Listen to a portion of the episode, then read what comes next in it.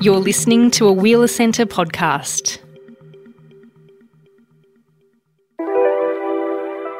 It's okay to be uncomfortable, and it's a sign of strength if you're feeling really weird about it, because that's a very normal human good thing.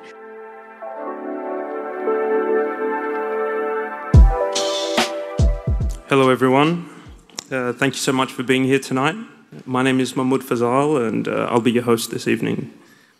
I would like to begin by acknowledging that this event is taking place uh, on the land of the Wurundjeri people of the Kulin Nation I pay my respect to their elders, past and present. This event is presented by the Wheeler Centre and State Library Victoria as part of the Salon series, which celebrates the most exciting thinkers, writers, poets, and performers at work today. This morning, uh, I decided to Google love and vulnerability, um, specifically quotes seeing sentences pulled from great texts, graffitied over photographs of sunsets and sublime white expanses, really uh, consoles me. I found some nice stuff. Um, a waterfall and a quote from Murakami. What happens when people open their hearts? They get better. Murakami, ever so cute. Um, Anais Nin, for my money, a more earthy figure, writes Love never dies a natural death. Uh, imagine a stone, uh, white expanse. It dies because we don't know how to replenish its source. It dies of blindness and errors and betrayals. It dies of illness and wounds. It dies of weariness, of witherings, of tarnishings. And then there's Ian McEwan, who speaks to a broader systemic thing that we'll be teasing out later when he writes, A person is, among all else, a material thing, easily torn and not easily mended. I hope this trinity will be further complicated by our amazing writers and artists tonight. Rick Morton has been a journalist and writer for over 14 years. He is the winner of the 2013 Kennedy Award for Young Journalist of the Year and the 2017 Kennedy Award for Outstanding Columnist. In 2019, Rick left The Australian, where he worked as the social affairs writer with a particular focus on social policy, and is now a senior reporter for the Saturday paper. Rick's memoir, My Year of Living Vulnerably, traces his journey towards embracing the healing and transformative power of love. And his award winning journalism explores how class, geography, disability, and employment impact Australians' experiences of social inclusion. Sarah Krasnostein is the best selling author of The Trauma Cleaner, which won the Victorian Prize for Literature, the Victorian Premier's Award Prize for Non-Fiction, and the Australian Book Industry Award for General Non-Fiction. Her work has appeared in a variety of publications in Australia, the UK, and America. In her quarterly essay, Not Waving, Drowning, Sarah examines a society that often punishes vulnerability. But it's also a society equipped with the resources to mend this broken system. I just want to start by asking you both what you think the relationship is between vulnerability and the, the very act of writing. Does it help make sense of things or does it raise a new set of emotional problems? Right into it. oh. All right, you know, I can, I can. save us, save us, um, Rick. No, I mean, uh, you can't fool yourself when you're writing, and I think sometimes when you're writing, you are trying to be a character or you're trying to be someone that you're not. And I think it becomes immediately quite obvious on the page. Uh, and you maybe not, you, you might not be able to name it while you're doing it, but you know something's wrong. And then when you finally pull the pin out and actually be vulnerable and be honest with yourself, it's actually incredibly remarkable. And you know, people still come up to me and they're like, "Oh my God, you're so brave!" And you said all these things. And why would you say these things? Aren't people gonna um, know everything about you. And I realized, having done it, uh, that I don't care. Um, in fact, I don't think it's brave at all. It's, right, it's quite nice. Now, everyone I meet knows everything about me. and if they still want to talk to me, that's on them. I would um, cut and paste and plagiarize that answer. Um, and yeah, I mean, I, unless you kind of open the rib cage, at least in your earlier drafts, before you kind of refine it into something more palatable or not, you really are not going to have anything original to say. Um, and it'll be some form of mm, ventriloquism or mm, something that's not particularly interesting.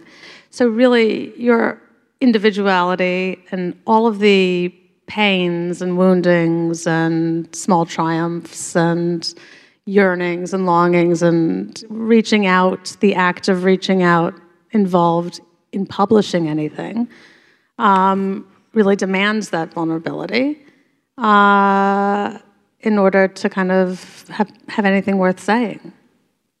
But I'm, I'm in two minds about it because I do find it really difficult. Um, but again, you know, the drafting, you can kind of massage it into something that you can live with, or you take the dive and do it anyway. Um, but yeah, for a particular kind of writing that we do, that's not the strict kind of journalistic writing, we do have to be there either directly in the first person I or in the perspective or and people will know that you're creepy because you're looking very closely at everything all the time. Um, and they'll know how you feel about things and how you carry it. And that's just kind of the bargain that you make in a particular kind of factual personal writing. In your most recent essay, Not Waving Drowning, um, which is a quite a, a, complex study of the mental health system and the infrastructure, oh, the decision to place yourself and you know these vignettes of yourself throughout the essay was that a difficult decision to make? No, because that's kind of the, the only voice I have. That, that's that's all I got. That's the only trick in the bag. Other things are difficult, like structure and con- content, and you know the kind of factual research and first-person kind of interview research. Th- those all have logistical difficulties and craft and technique difficulties, but the voice uh, that I have is the voice I'm using now and the voice I've used in everything I've ever written, and it does kind of always come back to the that first person, and that's for a number of reasons. I mean, that was initially before I ever published anything uh, in the realms of what is called narrative nonfiction. That was all I was reading voraciously for a long time. Um, and what kept me there was that you know that filter of the author making clear who they were and how they were seeing the world and i always you know thought that something like in cold blood would be much more interesting if we had truman capote's account of what he was thinking walking around kansas. So i think it, it just was what i was normally drawn to but i think ethically as well when you do a certain type of writing that requires people to be very vulnerable and to share their own kind of fears and yearnings and you know pains it, it just is has has a kind of a, this is weird a better energy but it's an ethical energy and it is reflects what's happening in the interview which is i'm saying okay well i can't relate to that specific situation but was the felt experience like this? Because i have an analogous situation where i felt a similar way. So putting that on the page is like i'm there with you. It's a kind of an act of solidarity um, and it's more interesting. It can solve certain craft problems when you don't have a way of connecting A to B. You can say, Here I am struggling with how to tell you this. Um, so, for all those reasons, I guess that that's to date the only voice I have. So, yeah. Was it that personal, subjective experience that initiated this essay, or how, how did how did you come come to write this so this is a topic that I've been um, kind of marinating in for about 20 years. And I said to Rick when we discussed it in Sydney, I'm, you know, got such a limited bag of tricks or interesting things to say, but I will repeat it. I'm sorry, I'm now boring Rick, but uh, I had started. I can't believe I came here for this. This is terrible. I got nothing. um, it had started as my master's thesis in law, uh, which I was unable to complete because of my own mental health issues. I couldn't leave the house. Uh, and then it was a different iteration. It was very much about this kind of gap between the Australian rhetoric of mateship and our pattern of, um, you know, punitive, uh, pun- punitive paranoias in the realms of you know indigenous justice and uh, asylum seekers, uh, and I couldn't kind of make any progress with that thesis because of my own mental health, and it, it that gap continued to kind of expand and include so many more things, and include that experience. Uh, uh, that I had as well of how do I kind of go and ask for special consideration when I'm afraid of its discrediting impact and not comfortable having this conversation with an anonymous administrative man. Apologies to him if he's here. Um, you know, or going on and being like, well, okay, I can't do the master's. I'm not going to end up in academia like I thought I had, uh, but I'll have this job, and now I've used up all my personal days for you know, my own mental health and how do I get more when I'm just simply unable to come to the office. So all of these kind of lived experiences as a system user went into that gap. Um, and then my experiences in the law of seeing people who ended up in prison or in the courts for want of earlier treatment, care, and support. You know, all of that kind of went into the basket. So it was a long gestational period. And um, in your interviews with subjects like Eliza, and there are a number of quite long form kind of case studies uh, in the text, you say you were listening on two levels. What exactly were you trying to figure out? What did you mean by that? So I'm listening journalistically. Um, and this is probably I uh, probably an experience that you've had as well. I'm sure we've, we've all had it. You're listening kind of with that impartial mm, kind of objective eye of just the facts, ma'am.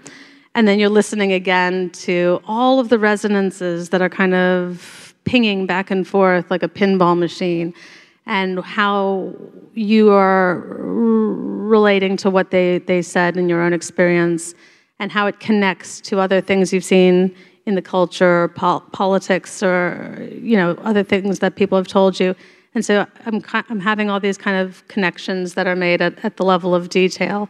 And um, those two selves, of the work self and the personal self, what I can get from it factually that's interesting, but what I can take from it in my own life to feel like I'm less alone. I guess that's how the two levels would. Rick, how do you keep that subjective self uh, away from your reporting uh, for the Saturday paper?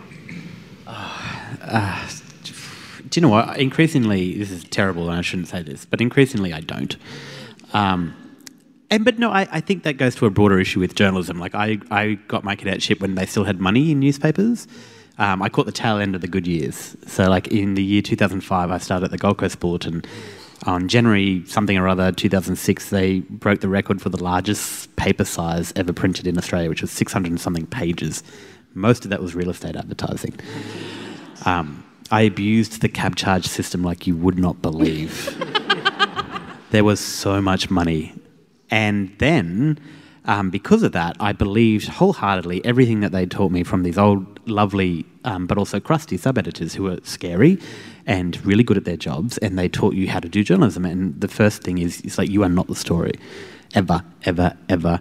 Um, you don't have an opinion. You don't have a view. And there are always two sides to a story um, the older I got, and this, I must admit, kind of came to me slowly over the period of the years that I was at the Australian, the more I realised was that there is a huge disconnect between what the people who were telling me those rules um, knew about the world and what I knew about the world, which was vastly different. Um, and, it, and it was always through the prism of the welfare system slash people who were living below the poverty line, based on my own mum's experience. And so the you know, this was a long period and it's been a slow waking up. Um, and I'm still getting there. Um, I joke to my friends that I'm getting radicalized as I get older um, because I was like kind of dumb. Yeah, I was kind of, thank you. Um, it's, um, cheer in 20 more years, I'll be radical then. But at the moment, I feel like I'm just being sensible.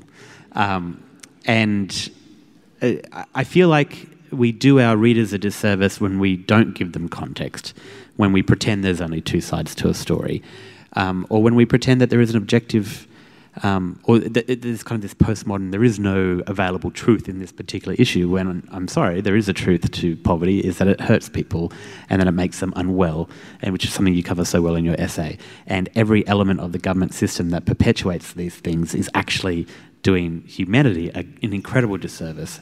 And I'm not going to be subjective about that because I've lived that. And um, your own personal journey in, you know, overcoming this idea of vulnerability, how, how has that informed your journalism uh, and, and exactly what you're talking about, uh, helped you tease out that nuance from, from these subjects? I think I started out very scared, and I think it's because I started out in News Corp newspapers where it's, it's very masculine. Um, like, I can't even begin to tell you how masculine my first newsroom was.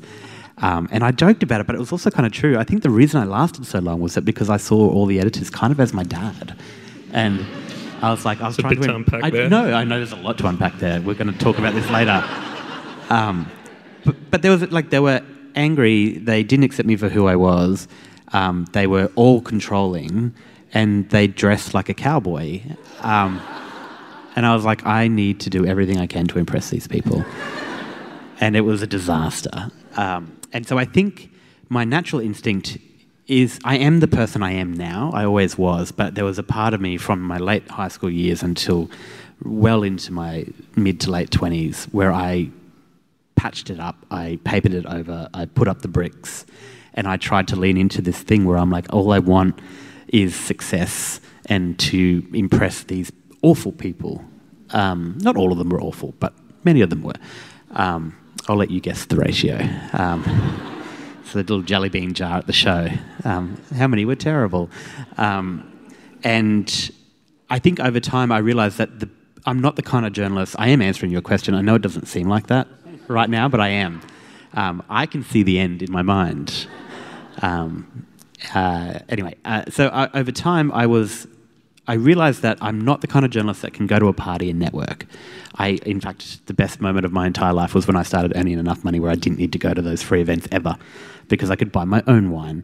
Um, and I didn't get yarns or stories by being like ringing people up and being like, give this to me and not that other journo because I'm the one that deserves it. I got it by accident and almost by osmosis because I was just kind of curious and shy and I connected with people as people first and then I was almost embarrassed to ask them about the thing that I wanted to ask them, which was my work, which was my job.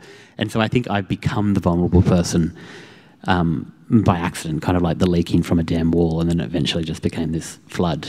And I was like, oh, this is this is nice. This is a nice way to be. So that is my answer to your question. And for you, Sarah, does vulnerability uh, inform or interrupt your sense of a story?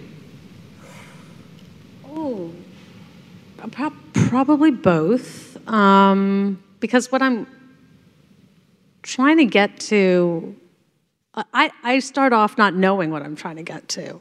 I know that there's something there.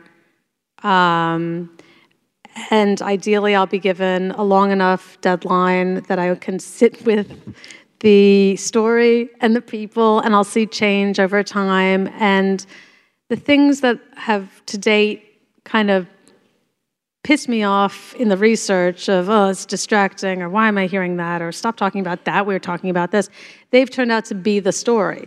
So, um, yeah, I mean, I, I think it, it's, it, can, it can work both ways. Um, but unless you're kind of willing to sit in the discomfort of whatever you're learning or how cha- challenging it is, whatever it requires from you or takes from you, you're not going to get anything that anyone else could, couldn't get. And you're not going to be able to put your signature on a certain perspective or come up with something, a new way of looking at it. So it's going to be uncomfortable. Um, which I think is the lesson of things like yoga. I'm not sure. I've only been doing it for 20 years, like meditation, and I feel like I'm a beginner, and it's the same with writing, and it is like, but I think there's something in the discomfort and what just sitting with it a little longer each time to find out what it is that's being challenged, that that's always the sign that you're getting, you're getting somewhere. Because nothing ever has a middle, is the other thing for me. Um, you know, there's just this endless sense of flailing around, trying to, you know, walk around a topic, hold up different parts of it, uh, the more you learn, the more you know you don't know, chasing all these rabbits down the hole, and then you know your file date comes up, and then it's done. So there's no middle. Um, but I think the discomfort has been a part of anything that I've done to date that I don't hate. in, in the text, um, I read that it, on the blurb that it examines a society that often punishes vulnerability. Do you believe that we live in a society that punishes vulnerability? Vulnerability? Yes, I believe that absolutely. Why? Uh, um, I think that it is both conscious and unconscious. I think that the uh, effect of um,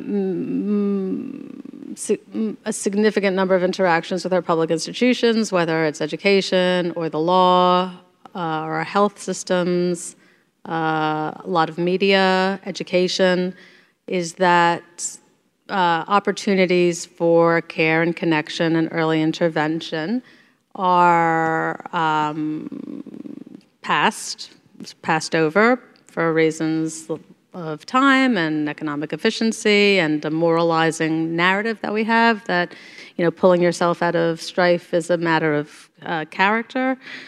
And uh, so the effect by many well-meaning people in those institutions but you know definitely facilitated by the electorate and what we choose to see and unsee the consequences that we choose to uh, you know give to our politicians or, or not.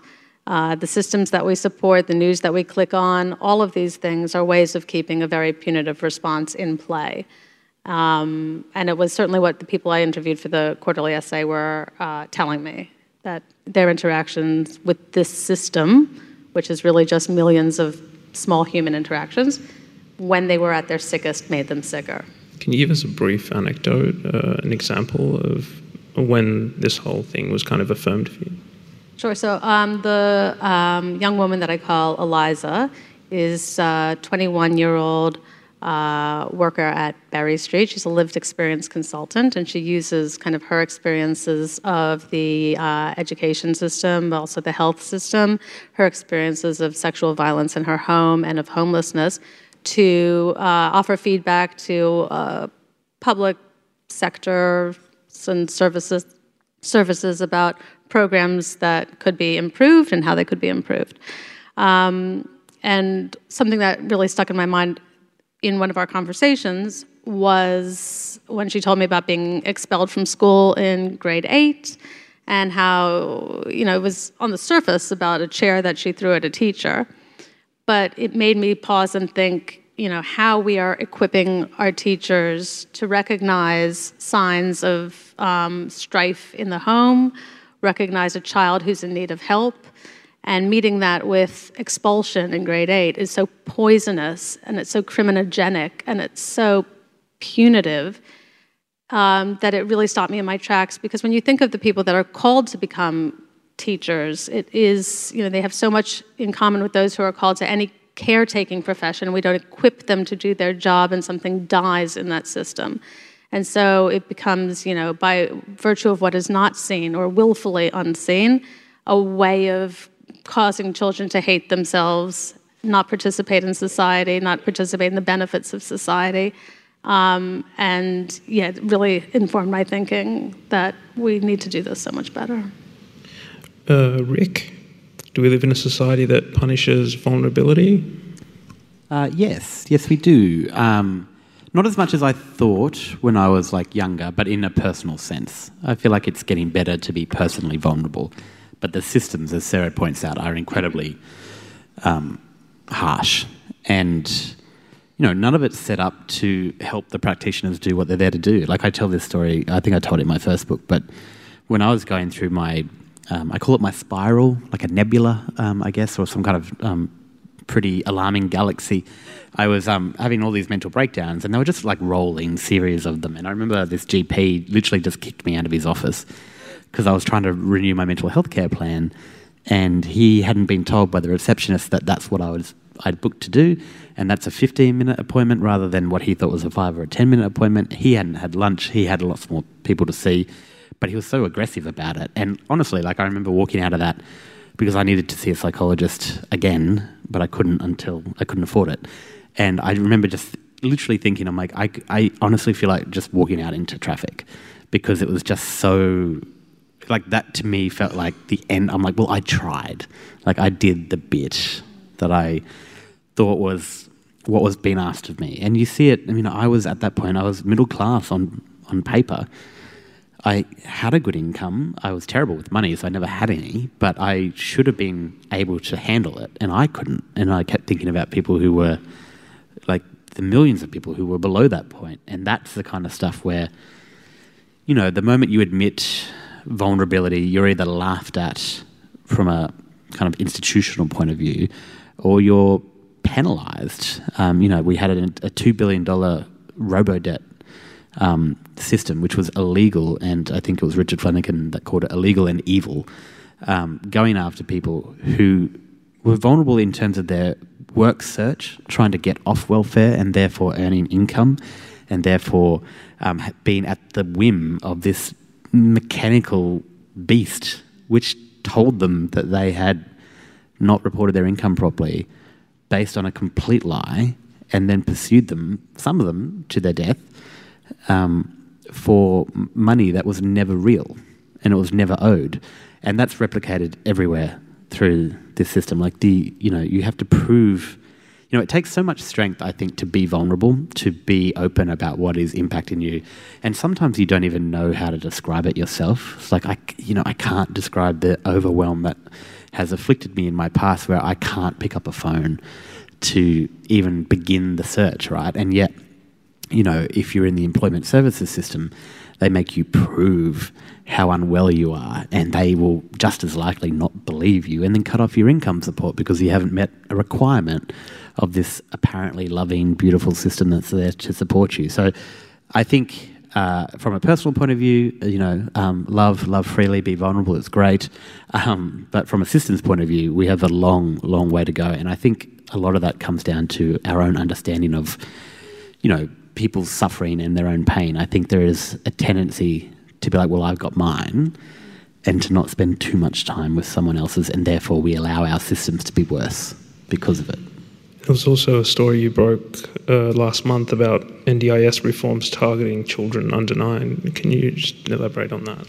Yeah, well, I mean, so buried in that story, um, and God, has this been broadcast? I don't know whether I should, um, but like I thought the top of the story should have been different because in the middle of the story is this piece where the National Disability Insurance Scheme had put out these new tender contracts for what they call partners in the community. So it's the people who do all of the outsourced work for the agency. So it's uh, local area coordinators and the early um, childhood um, services.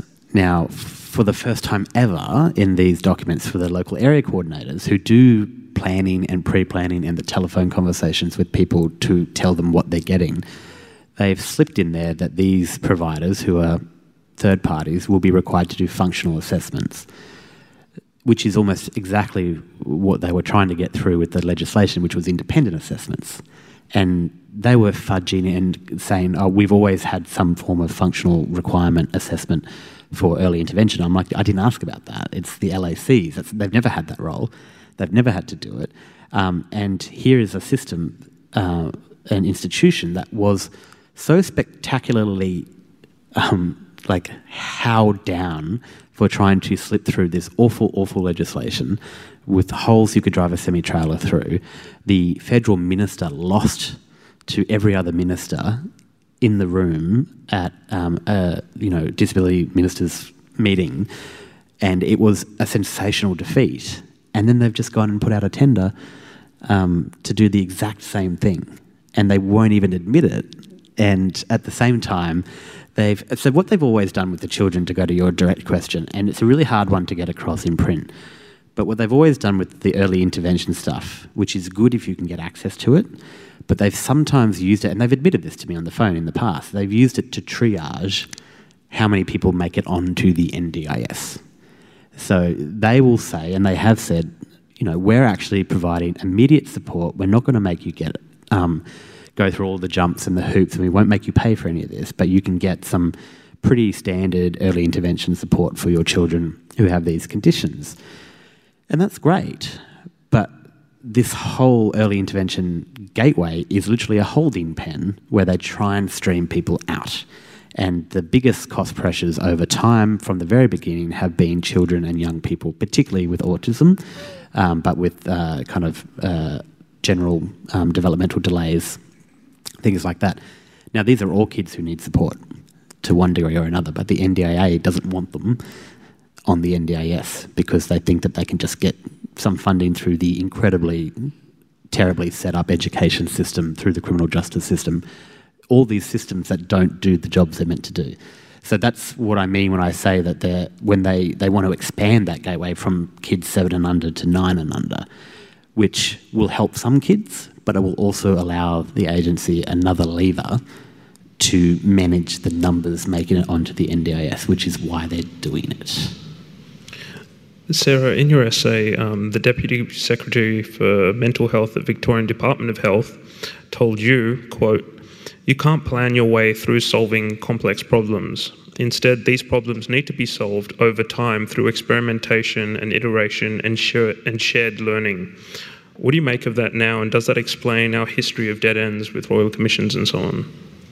Yeah, very much. Um, you know, I hadn't seen kind of these failures in mental health care and what Rick is describing in our disability assistance schemes um, through the lens of systems change. That came quite late in my thinking.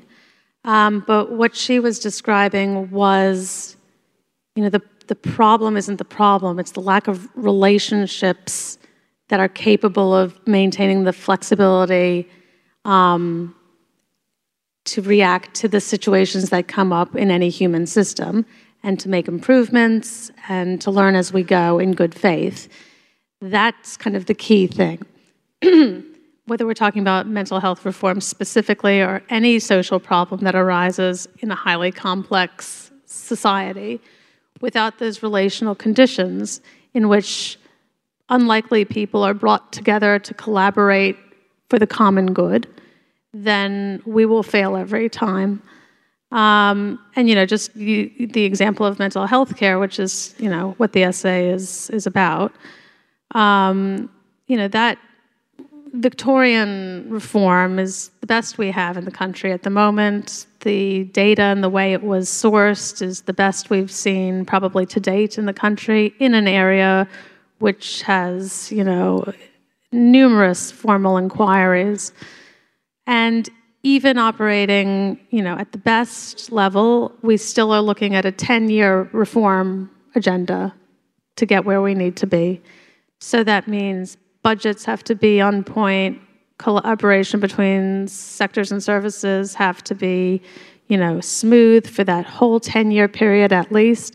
And I am not optimistic about it because we know, you know, open up any Facebook page or your Twitter page, and we know, or, you know, go to any family dinner, that facts alone don't move the world. So we have this beautifully articulated program about how to include everyone in, you know, a system that is there to make our kids healthier and every age group healthier, marginalized groups, everyone.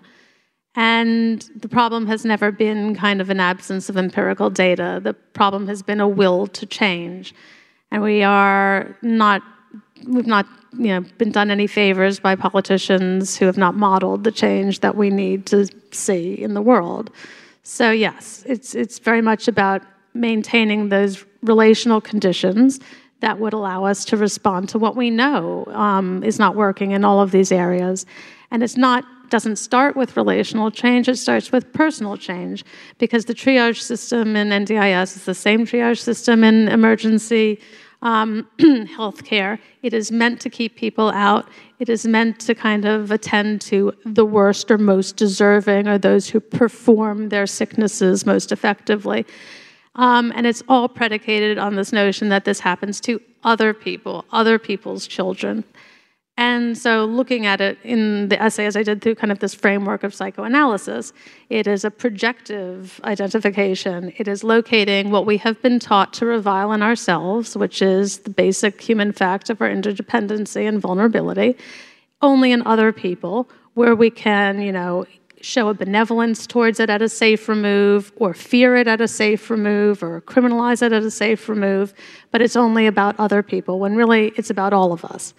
So, you know, those relational conditions do start with people making the very uncomfortable choice to say, I'm not good today. It's not just how are, are you okay? It's actually, I'm having a shit day. My head is not doing me any favors today.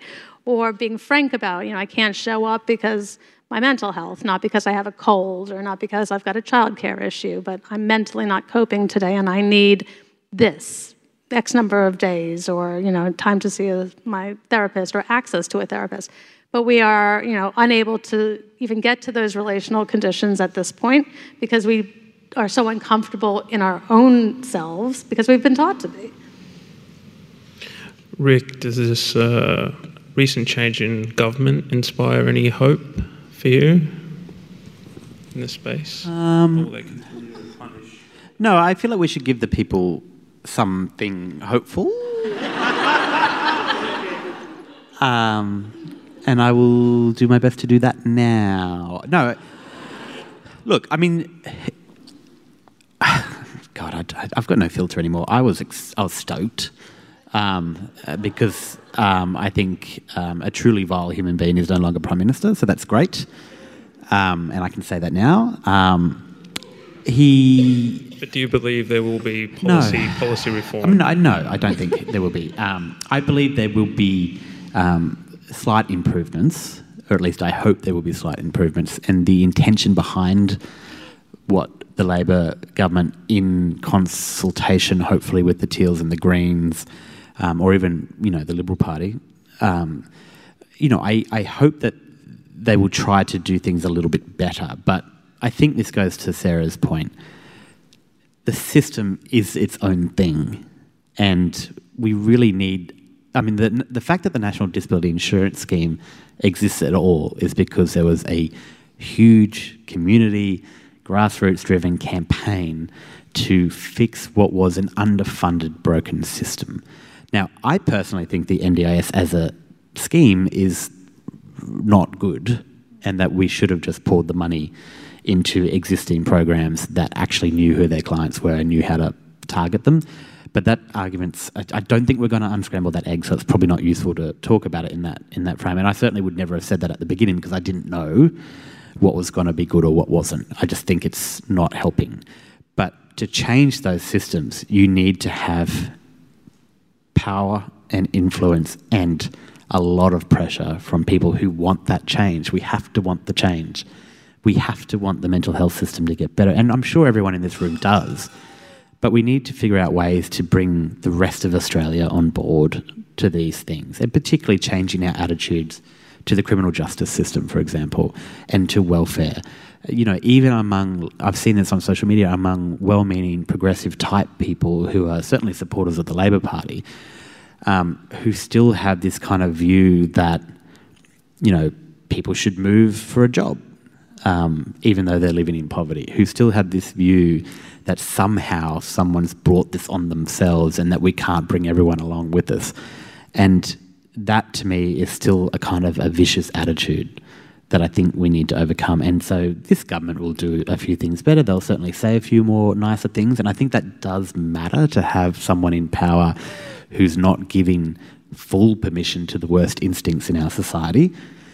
Um, but it's it's only going to get us so far.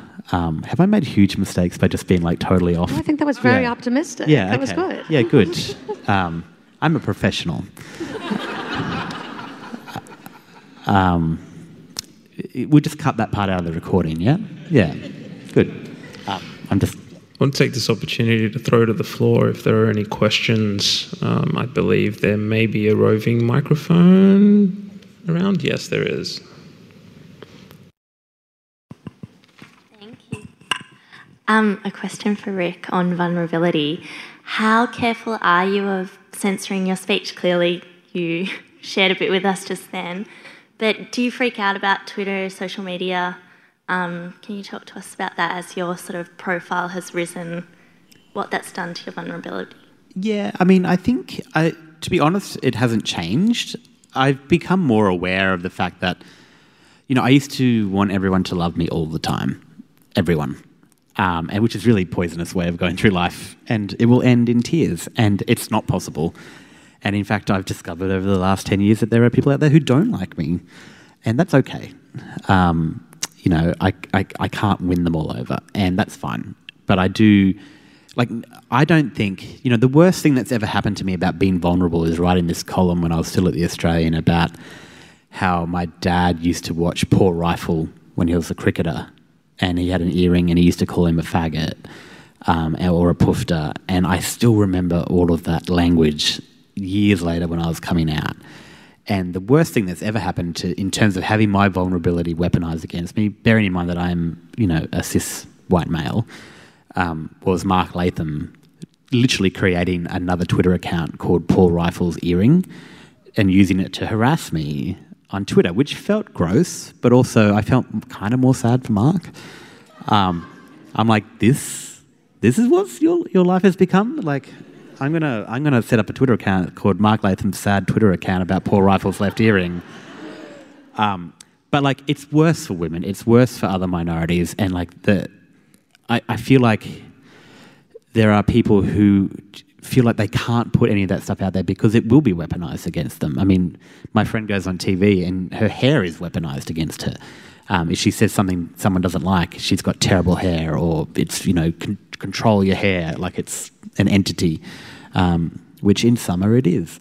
Um, but um, it hasn't changed my my. I I feel freer than I ever have. And you should know that there is no one who wants to be liked more than Mark Latham. Oh, right? That's what that ends in. That's what that ends in. It's like the the villain origin story in a comic book. Run. The step count for the evening. um, I have a question actually for the whole panel, including you, Mahmood, around each of you has something that you have talked about vulnerably, but also written about as well. And, you know, I guess I had a question for the, you know, how do we, as the wider audience, what advice would you give for people wanting to open up about their vulnerability? Or anything that, you know, potentially they've hidden away or not wanted to talk about? Or how do they share that vulnerability more openly?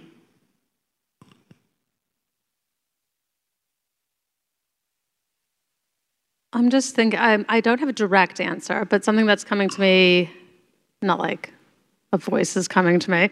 But a memory of something that I say to my oldest son is, you know, there's nothing as scary as something that you can't see or you don't know about or that you can't have a name for.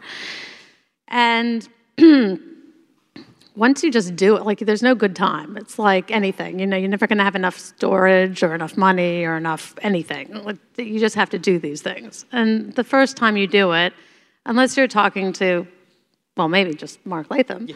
um, the person who you've chosen to disclose that with, or, you know, will, I, I more likely than not, respond in a very human, good way. And that's kind of the entry to another dimension, which is like, oh, we don't have to pretend this. You still have to wear pants when you leave the house. But once you realize I don't actually have to put on this like rictus and pretend everything's okay, and I can just say, you know, to be honest with you, it's a shit day or what have you. They, you know, that energy again, the you know, whatever juju weird hexing energy, it, it does it does kind of take on a life of its own, and it's very hard to go back after that.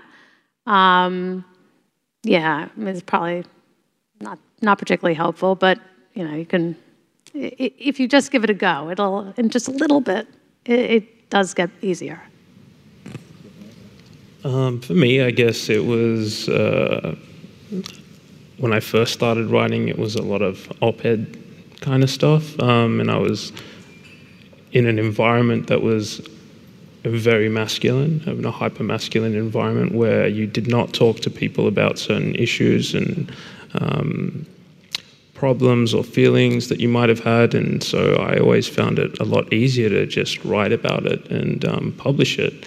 And even if they read it, um, it was kind of uh, inspired this conversation uh, of sorts where we never actually spoke about what I was trying to deconstruct in person, but I knew that they were reading it. Um, and it was just a way of it was just yeah. I think I, I think that was that that's what kind of inspired me was trying to convey a message to people from the world that I escaped um, in some way, uh, and if that meant being transparent, not to sound like a fucking martyr or something, but like yeah, if it, if it meant just being public, uh, you know, I thought I thought that that's that's enough of a reason for me to just give it a crack. That's for you. That's beautiful. You're gonna make me cry. Oh. it's gonna make me blush. Yeah, well, um, this wouldn't be the first time. Um, uh, letting it in too deep. Yeah, I know, I know. Um, I always feel like I need to um, give people a joke occasionally. Um, maybe it's not a joke, maybe it's not funny, but like sometimes I feel like I need to be an idiot um, to go with my vulnerability because it can be a bit heavy sometimes. And I feel like that's a nice human thing to do is to offer some people something light.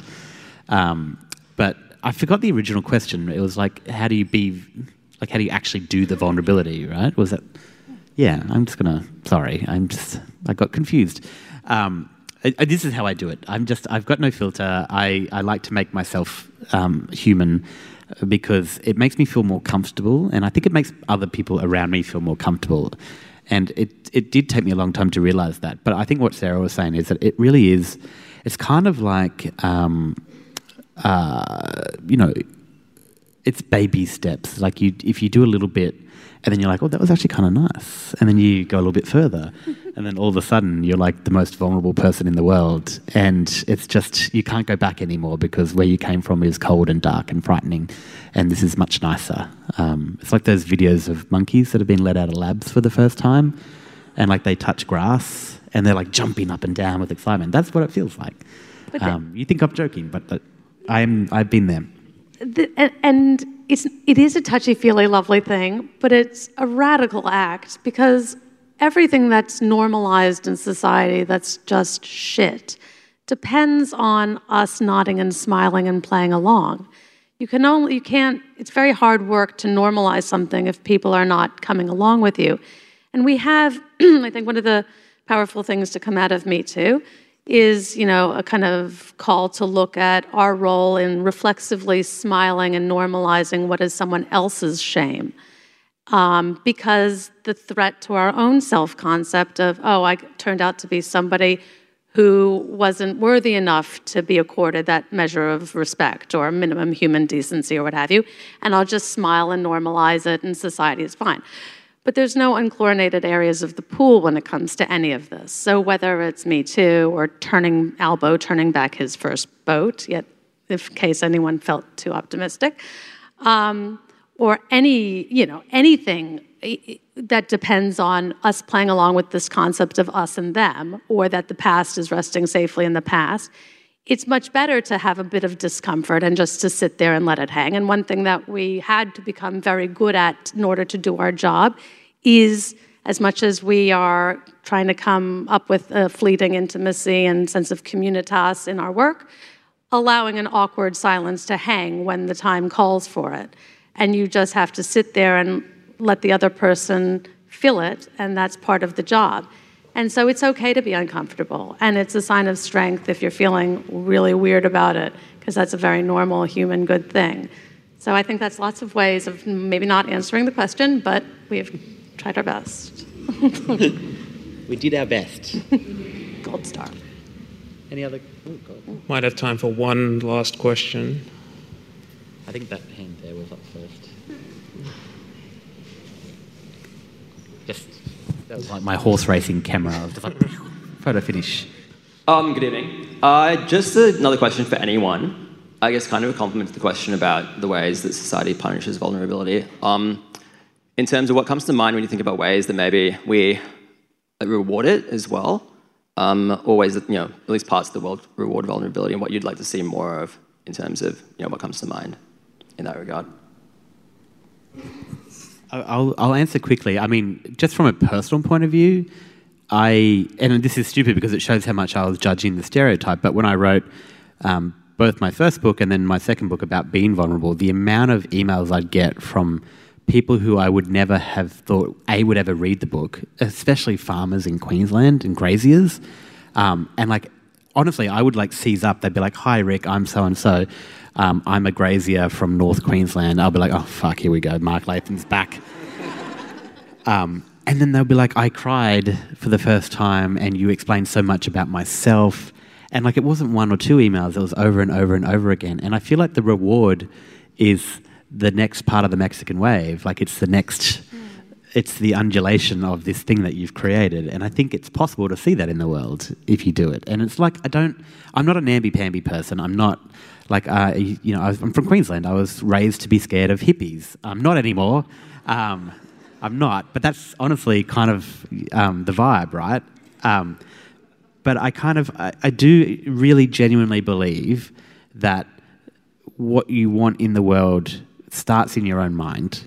Um, I'm not in terms of manifesting, but in terms of having the language for the thing you want to see in the world.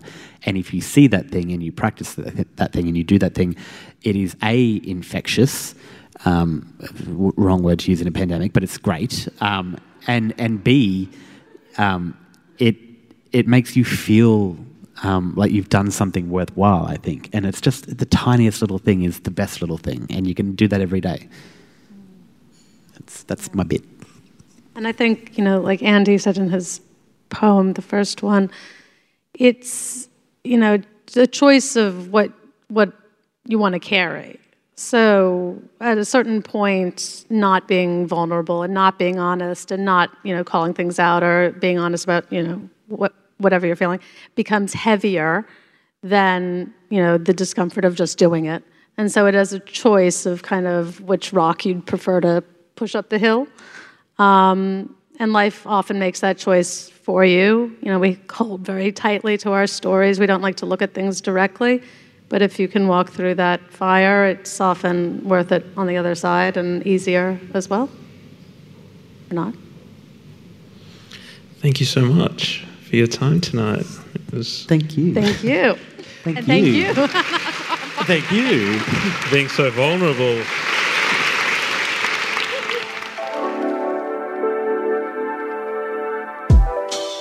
This was Mahmood Fazal in conversation with Sarah Krasnostein and Rick Morton as a part of the Salon series. This event was recorded on the 27th of May 2022 at Hanson Hall and Conversation Quarter at the State Library.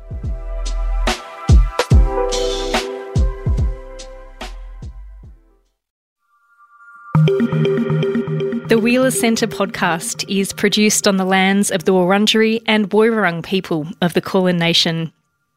You can listen to more podcasts or explore videos, news, and our full calendar of events at wheelercentre.com.